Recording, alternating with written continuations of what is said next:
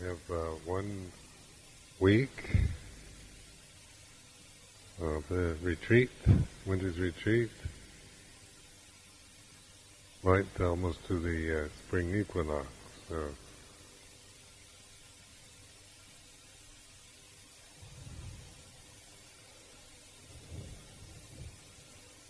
contemplate the, you know, this sense of uh, something coming to an end. Just to, you know, contemplation is to, to, uh, not to analyze or think about it, but just to notice the, the difference with the way things begin and end. Something that begins and you, you still don't know what it's in the future, and now most of the winter's retreat is the past, in the sense of it finishing or ending is like this. And you're just noting.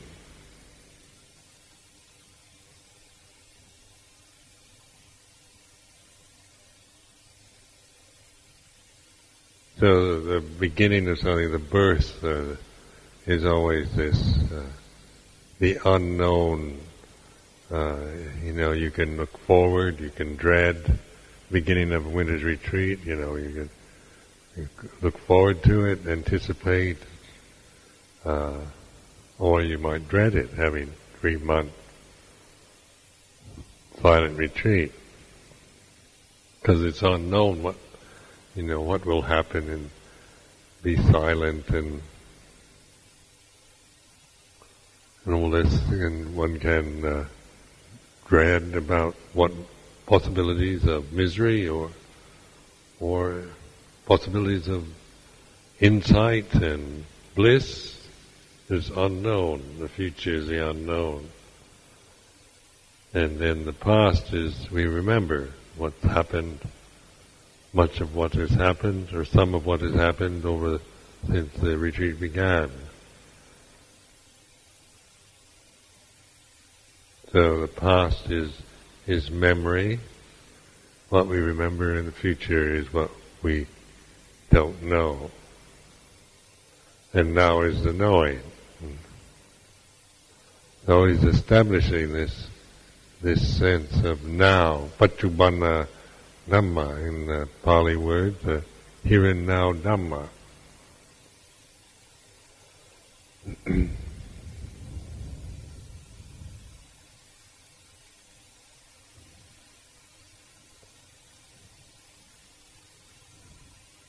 So in the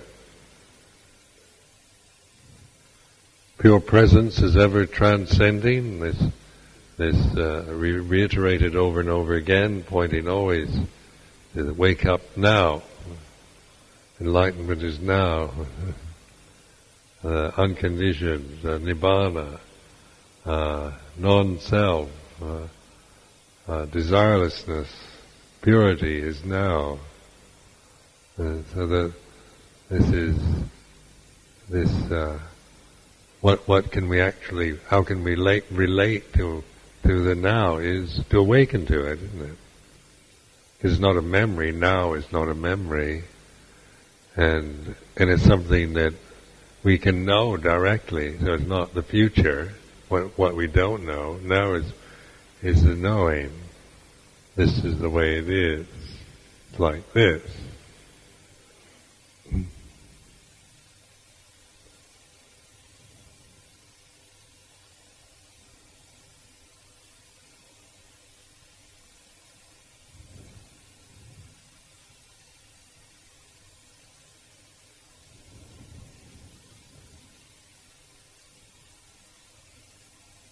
In the uh,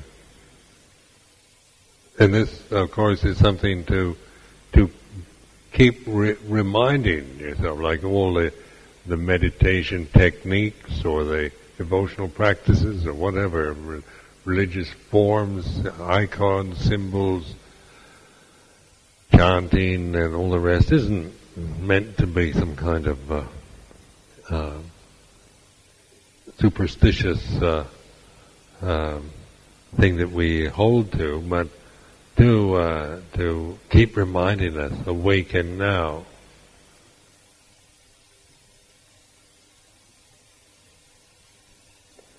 In the the uh, and even though we we can understand this and appreciate it, uh, it's a it's an imminent act in the present. It's very simple, and it's not it's not like when we talk about right effort. It's it's not too much effort, like wanting to be here and now, holding to the idea of awakeness and being awake now. We can we can go over the top, you know, just try too hard. So I've got to pay attention. I've got to be mindful. I've got to really, you know, look at my body and breath and listen to the sound of silence and you know, and that's like grasping the idea, isn't it? And then really uh, putting forth enormous effort. And all you do is, is end up just being totally frustrated because it's, uh, you know, you just, you get a headache or you just uh, drive yourself uh, into despair through just trying too hard. Or the other thing, just just uh, the idea that you shouldn't use any effort. Uh, there's some some various teachings that you shouldn't use effort, so you don't use any effort. Then you just fall asleep, or your mind just wanders all the time.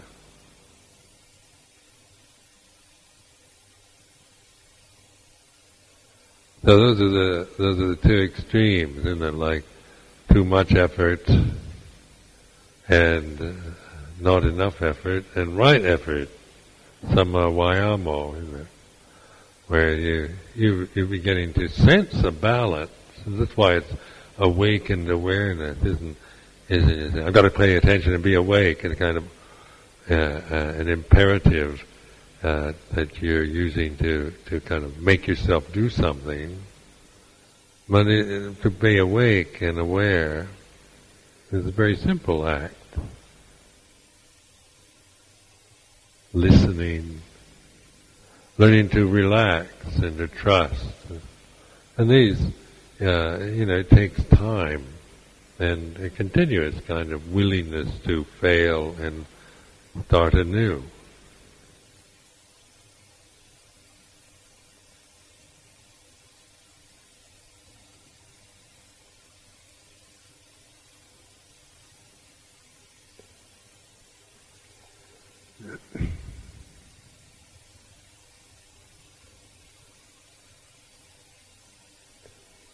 And it, uh, you know, over the years, as you keep practicing, and, and that's why, why I keep saying trusting yourself, trusting your ability to know what you are experiencing. You know, so that you're, you, you know, not, not a matter of you can't know what if what's really happening or what's going on. You've got to depend on a teacher or some somebody, uh, you know, something else. Uh, or the, the danger of always conceiving yourself in terms of being a, a personality that is a certain type, certain problems, certain uh, shortcomings and faults and and uh, things that we've got to do in order to become. And that's the way the world, uh, and we do it to each other. We think, he's like this, she's like that. He's got a problem with anger, she's got a problem with with uh, low self-esteem and on and on like that. And we we can kind of hold these things in as if they were, you know, a kind of permanent person, personality, about each other, about oneself. But an awakened state here and now, that awakened thing, there's no, there's no person, and and and you can even you can you can be aware of of what you know the kind of assumptions you have about who you are and what you're like.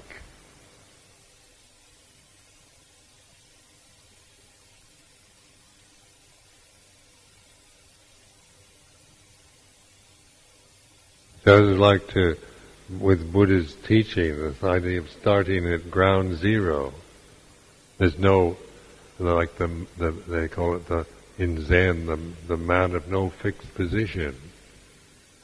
There's nothing to grasp. There's no doctrine to grasp. You're not operating from a, from some kind of thesis or premise or, or doctrinal position. It gives you nothing, and Buddhism really doesn't give you anything to to grasp. And of course, we we find that that's rather frightening because we would like to be told, well, should I believe this or is this right? And, you know, we, would like to have something to grasp. Uh, because then we we know how to grasp and we feel, uh, you know, some sense of relief at being able to grasp things. But to not be anybody and have nothing to do and be enlightened in the present, uh, emotionally, is just that's very threatening. I just want to scream. Because emotionally we're we're uh, conditioned to be a person and to uh, to um, believe in, in, in all the things that we that we grasp, believe the the ignorant views and positions of the society we're in.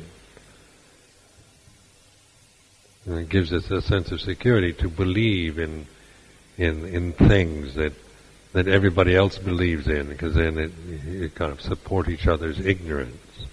But to start from ground zero, from here and now, at this point, the axis mundi, the still point, the Bodhi tree, the place of enlightenment,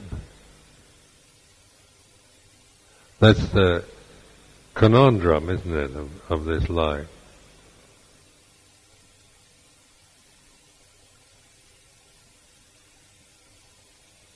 And so it's like you're suspended, you don't, what? I don't know.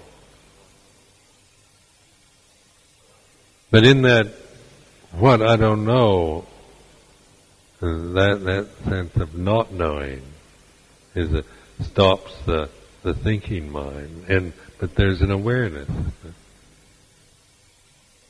It's like you're you're learning to pay attention, to be awake, just to just to, for just even if it only lasts for two seconds.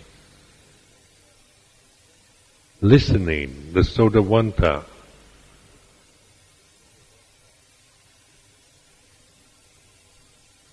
is that poised state of being. It's not like deep samadhi and uh, going into the the jhanas. It's the point of awakened awareness in the present. And so it's it's overlooked. You know, most of our lives we don't, even though we we we uh, experience that, we don't really, we're not conscious of it. We don't value it because the programming of the mind, the, the emotional habits, and the culture that we live in is very much based on becoming, on attainment, on getting, changing, acquiring, getting rid of things.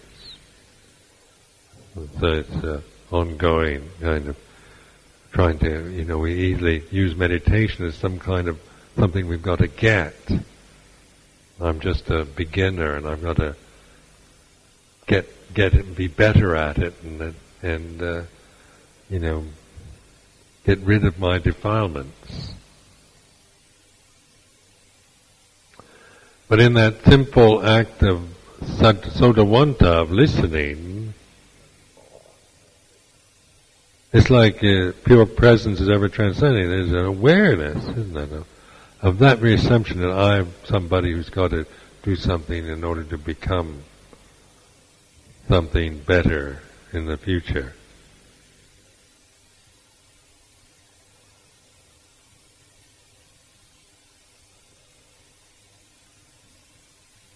If you trust in this practice, it's like you, you learn. It's like you're suspended almost. Just kind of suspended in thin air, just hovering. This is just my my uh, way of expressing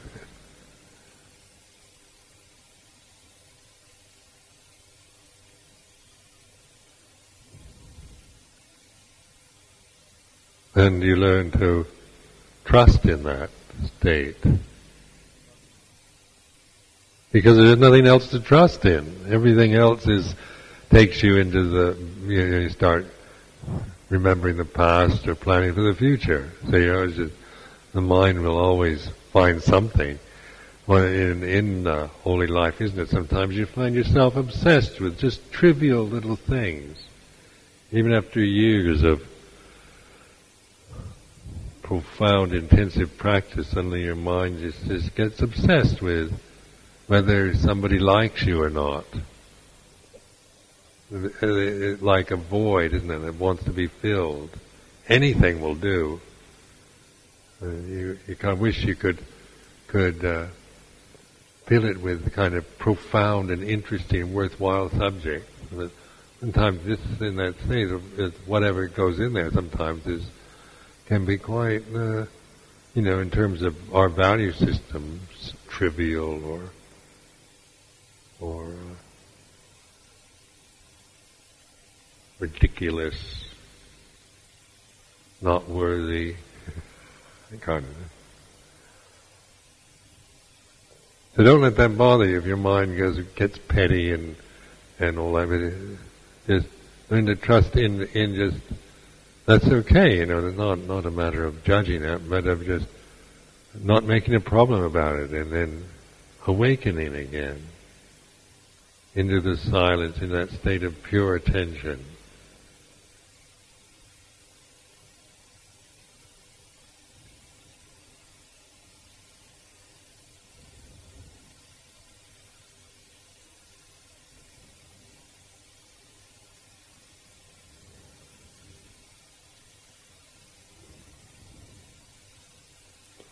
So, ye soda wanta by munchan tu satang. It's an act of faith, a sada, of just relaxing into the present. Sounds easy, but, but it's not something we're, we're conscious uh, of.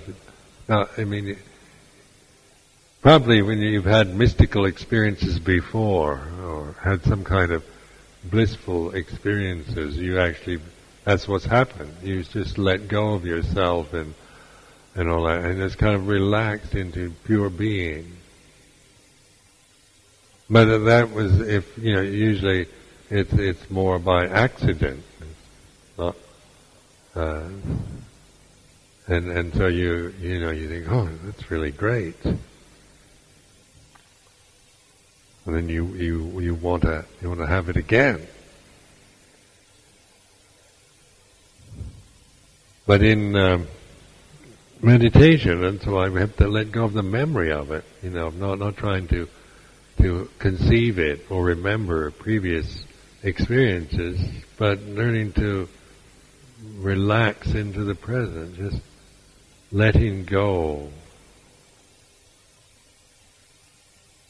is willing to be and with the way it is, you know, with the tensions of the body, with the with the uh, state of mind you're in. It's not a matter of you know just trying to get rid of it, but of, of just accepting even the the uh, unpleasant, unwanted uh, conditions that you're experiencing.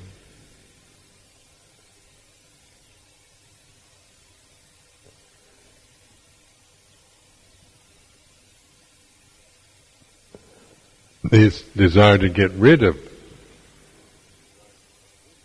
things is very strong. You know, just wanting to to uh, to get rid of pain or bad thoughts or emotional hang-ups. So, in it's because this is such a strong desire, uh, I found it helpful to to uh, to uh, embrace and welcome. I would even say that you can stay forever if you want. You know, or please don't go away.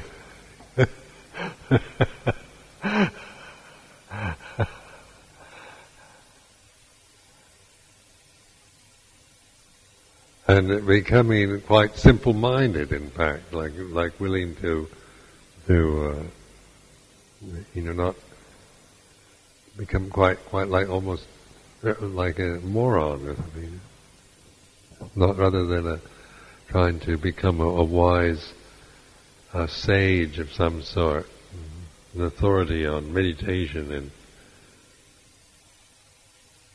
you can get interviewed by what is enlightenment? Or tricycle?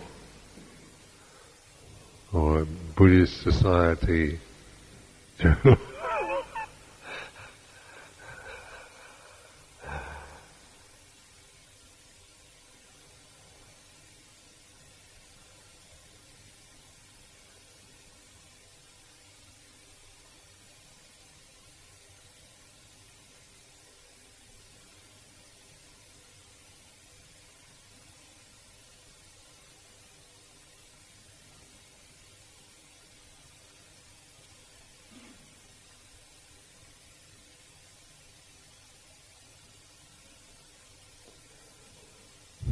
in uh, in contemplating uh, our life as as alms mendicants, as samanas, uh, recognize that uh,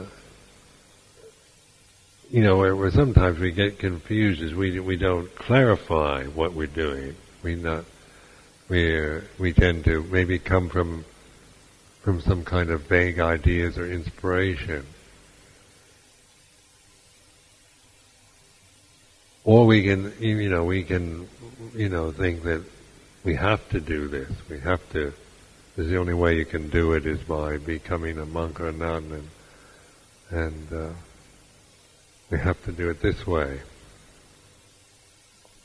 So that these are, and uh, even to to be able to see these these kind of ideas we have is not that they're wrong even, but but attachment to those ideas always create, it will be, will bring suffering. Like monastic life, if we're doing it just because we feel we have to or we should, and grasping that, then, then it does become dreary, just like anything else does. Marriage or any profession or anything becomes boring and dreary when it becomes merely an act of compulsion and and assumptions and and uh, duties monasticism, you know, is because it is a kind of high-minded way to live, isn't it? Quite refined in its own way. I mean, when I when living in monasteries over over thirty years, and you forget sometimes, at least I do, what what the rest of the population of this planet is having to put up with.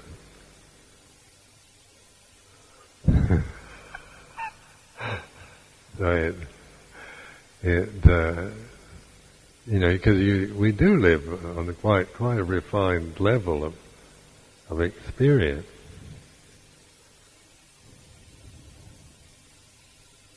Then we do become very sensitive to it because we're, you know, the, the life itself is is learning to let go of all the defenses and all the kind of way we protect ourselves from the world in the world, you you got to you know find ways of kind of protecting yourself from uh, survival of the fittest. You know, learn how to survive in the jungle because it's not you know it's, it's very competitive life usually, and you got to find a way to make a living, and you've got to uh, you know just get out there and kind of do the best you can, and. Uh, in, a, in a society that isn't even doesn't even adhere to any kind of agreed moral standard anymore. and that it's not. I remember uh, just, uh, you know, when I was a boy growing up, this 60 years ago, the idea, I mean, even, uh, you know, even the, uh, uh, oh, there were certain things that, that, you, that even the worst uh, boys never did, like never beat up old women. That was just unheard of. Or, you know, to go and beat up or rape an old woman with, or snatch her purse or something like that. With, I've never heard, I never heard of any of that happening uh, when I was a boy. And, and the idea of anyone that would do anything like that, even among the, the, the most delinquent, see, there is even a kind of nobility even among criminals and delinquents. You know, there are certain things one would just never stoop to do. It would be so low. And, and now you hear that as quite common. You know, you know, you hear old ladies in London living alone going to live in terror, and they're going to be raped by young boys, or or going to be, you know, beaten up murdered. But I'm from a previous age, like the dinosaurs, where you there was uh, 70 million years ago. this was in the United States, you know, it wasn't England either, there was a sense of of honor like when you fought, you never kind of hit below the belt, and there's kind of things that you know, ideals of, of manhood, kind of gentleman, uh, being a, a gentleman that that we adhered to, even even as children. And now that's all. That doesn't seem to have much uh, you know, it seems like all there's no you know, below the belt's fine. You know, just win. You know, get in there first and win. And uh, there's there's not common uh, agreement on on moral issues anymore. It's like like uh, to kill and even you know like capital punishment or even the idea of trying to go into Iraq and kill Saddam Hussein is it, to a lot of people seems like a good idea. You know, just get him out of the way. Send the CIA in, some kind of secret plot. All these intelligence organizations just knock him off. Be, you know, expedient. But in terms of morality, it does not that doesn't work. Just in Bata, it's not. So even on the you know, you can kind of condemn the Serbs for going into into Kosovo and and chopping up a few Albanians. But also, you know, we quite Americans were quite willing to to jump onto Baghdad and with all their weaponry and and uh, you know, which would involve the slaughter of a lot of uh, quite innocent people because of the, there's morality, it's, it's power, isn't it? It's more question of power, not of moral agreement.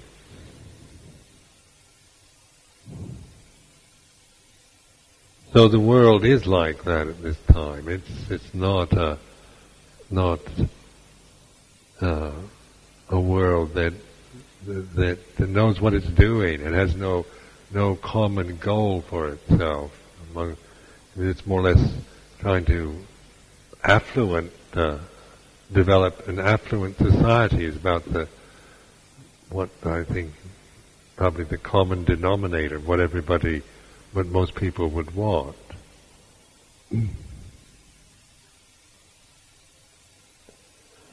But that's uh, degradation, isn't it, of the human, of our humanity, just to you know, just to use our lives just for uh, developing some kind of material affluence. Meaningless. There's no, you know, when, even if, when you do have it, You know, you still your life is, has no no purpose, no meaning. It's just uh, you know you have wasted your your your life on nothing worthwhile.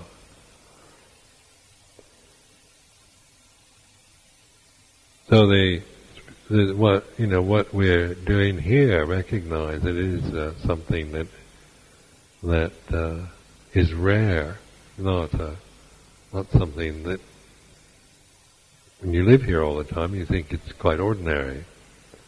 Then when you go outside, you realize how rare it is. The kind of commitment and the the the refinement of the life, the high moral standard, the agreed moral standard, uh, and then the, the, the way of relating to each other in terms of of developing good manners and respect and and uh, trying to help each other and cooperate. But in spite of all that, it's still difficult, isn't it? And even though when you have a community like this, it's, it's still difficult.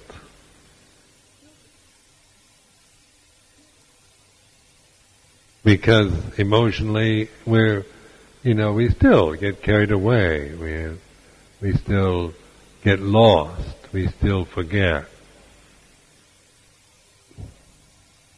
We still have uh, desires of uh, instinctual desires and and emotional needs and and habits that hang around and that are uh, that that still uh, you know influence our how we our behavior in the present.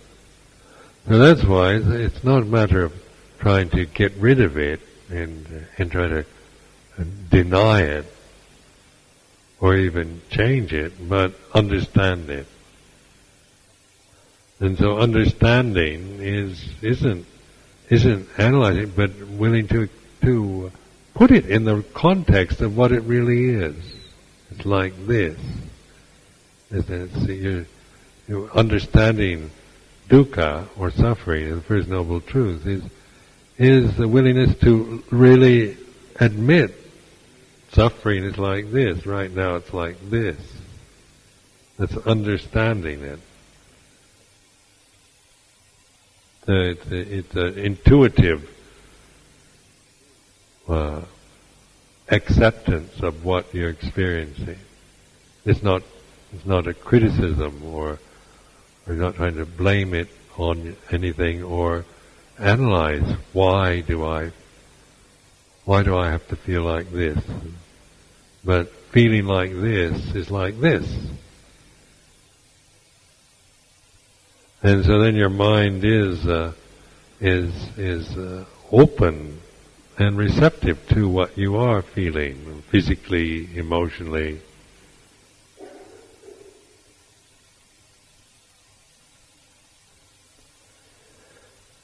And as you trust in your ability to ex- understand and accept what you're feeling in the present, then you're also uh, you, become aware of, of that it's changing. So anicca. The three characteristics then we use anicca dukkha anatta as a way of of uh, contemplating experience in the present.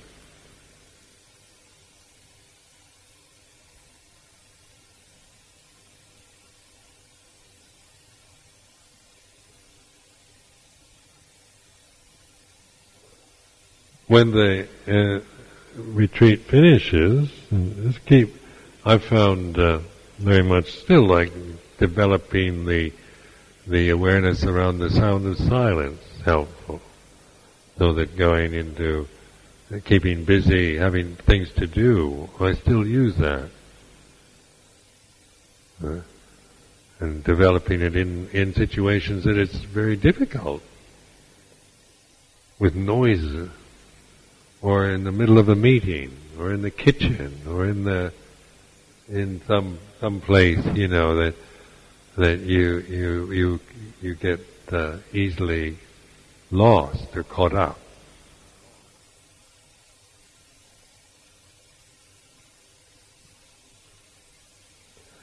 So I, and I also develop a, a kind of real, really uh, enormous respect for the sound of silence. So when I wake up in the morning,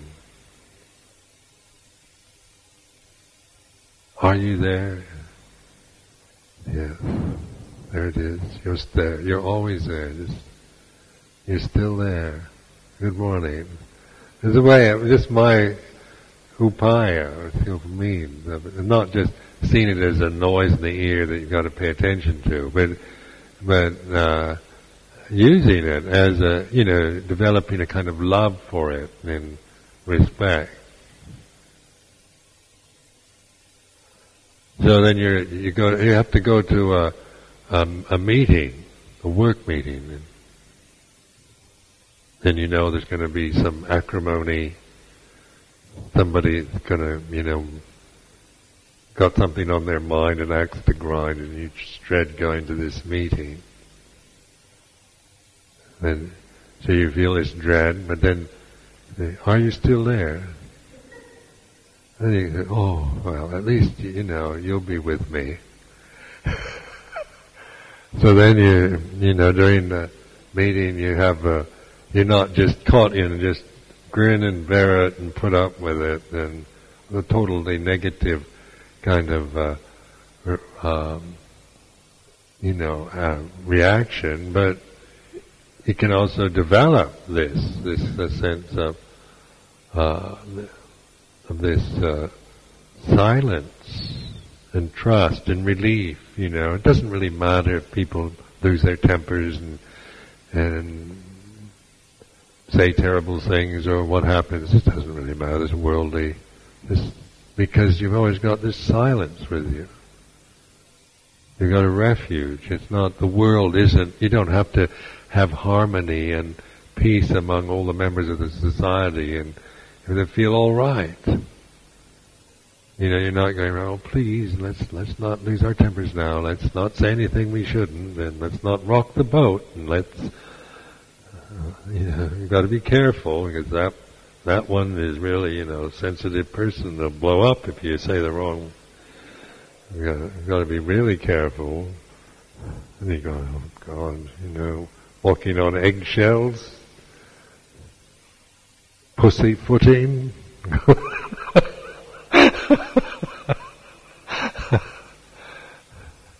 life is like that. You know, we've got a pussyfoot around life.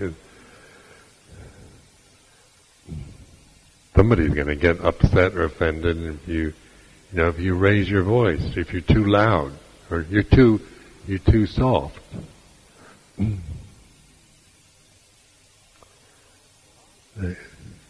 What I think, if you want my opinion, so loud and noisy, American like. Uh,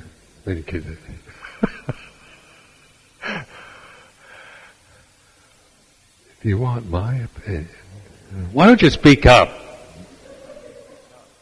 Not as irritating. You have to strain to hear you. You're just always talking so I like you're afraid.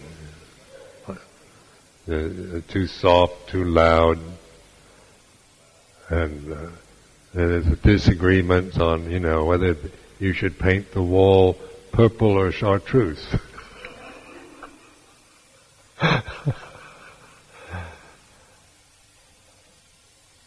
But then, are you still there? Oh, everything's all right. I mean, it's a, just a, my my way I I developed it is a uh, so that it, it's meaningful to me. It's not, and and and I trust it because as you trust it more and more, then you you can then the, then the worldly conditions aren't so important to you. You know, they're not, you, you know, whether you get your way or people appreciate you or whatever, it's, it's no longer so important when you've got this refuge. But if all you've got is yourself as a person trying to make it in the world, then, then you know, you're really set up for suffering. Because not everybody's going to, you know, appreciate you. They're going to oftentimes try to humiliate you. You know, if you if you're a threatening person, if you if you're if I think you're you're better than I am, then uh, you know I've got to on the personal level I've got to kind of make sure that you you know keep you in your place and things like that. The survival, you know, on the personal level because you know I've got to survive as a person. That's all I have is my personality, and you know I don't want to be, have to live in this world uh, feeling that I'm just humiliated and looked down on. I want, I want to be respected. I want a lot of things out of life, to, so that I, I'll feel okay. I'll feel secure and all right about myself. but if if there's no person, the personal side isn't important anymore. Are you still there? It's okay. because then it's uh, you know then you can see this kind of this this thing in oneself that is uh, so frightened of uh, life and so so threatened and so and unstable and insecure because it, on that level it is the conditioned realm is unstable and insecure. It's, it's just the way it is. You know, it's not not your fault. It's just the way the conditioned realm is. The anicca dukkha anatta.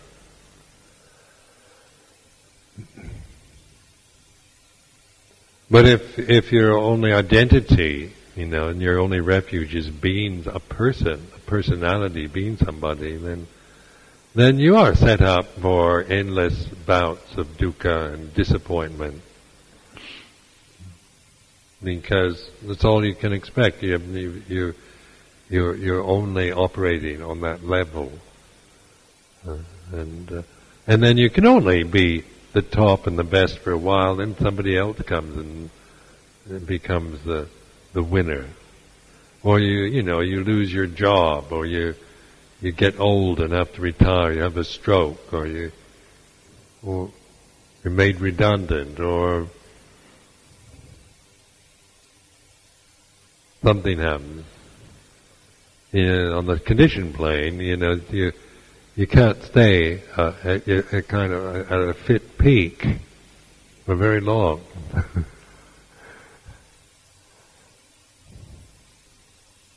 But no matter what, you know, your teeth fall out, you go blind and deaf.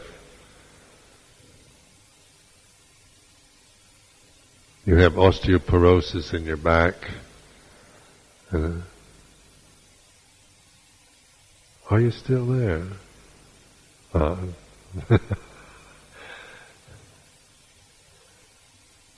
so that they, this uh, sense of, because uh, that let that is like the, the sign of, of transcendence. And that point there, that just at that moment, pure presence. That's pure presence. So you're you're you're you're noticing that, you're noting that. That's pure presence. It's not just some kind of cosmic sound that buzzes.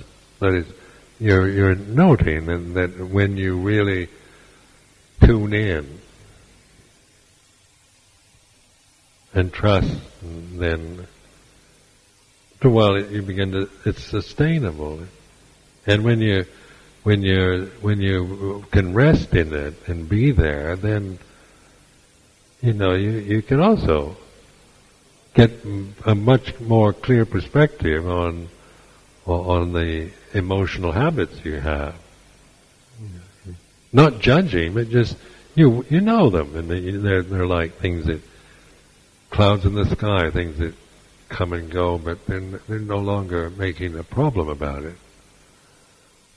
or being intimidated or frustrated by it.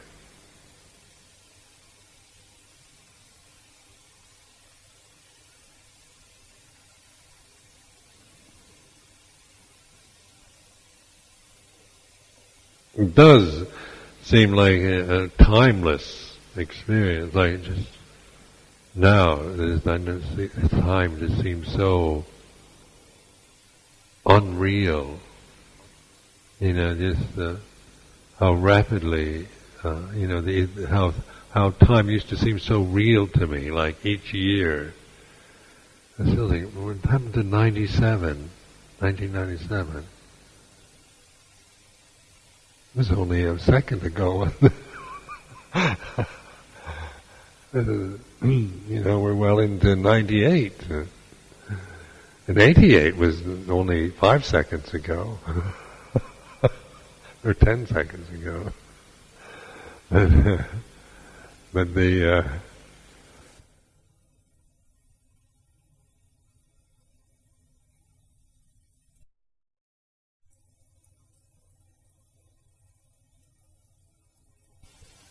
Forty years ago, what, in 1958, somebody was mentioning 1958.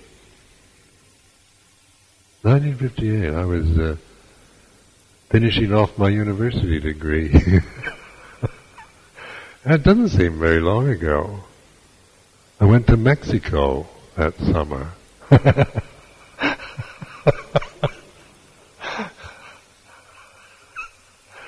drove from Seattle, Washington in an old Ford down to, all the way down the southwest to the west coast, Mexico, down to Mazatlan, and then to Guadalajara, Mexico City, and then up the east coast to Brownsville, Texas, and then up the southern part of Texas to El Paso.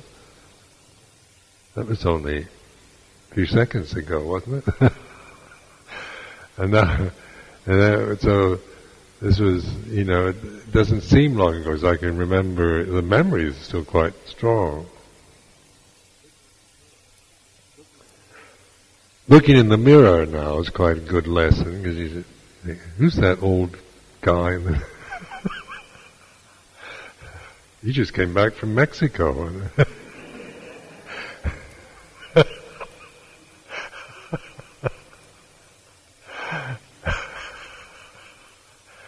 and you're only you're only 20, 22, 23 years old.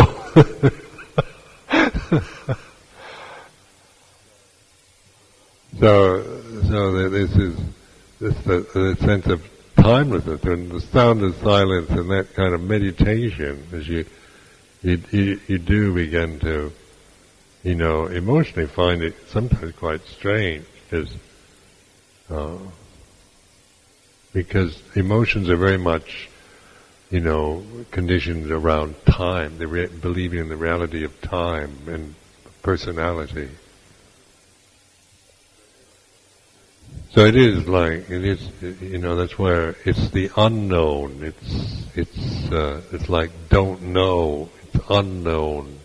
That state of attentive awareness is the gate, isn't it? Sotavanta attention, listening.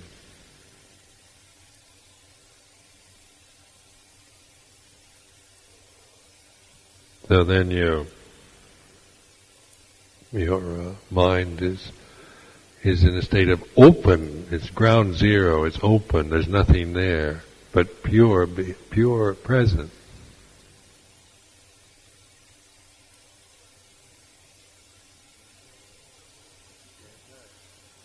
So in that, as you as you stop resisting or just overlooking or ignoring it, then then of course it, it things begin to you understand enlightenment. You see things, you know, you know directly, you know things as they really are. And you're not you're not trying to make life conform to ideas you have anymore, or try to to uh, operate from theories and, and doctrines. But it's the pure presence and pure knowing, pure wisdom, pure intelligence. That is your true nature. That was you open and trust and awaken, and then you more and more you know the truth, realize the Dhamma. So I offer this as a reflection for this evening.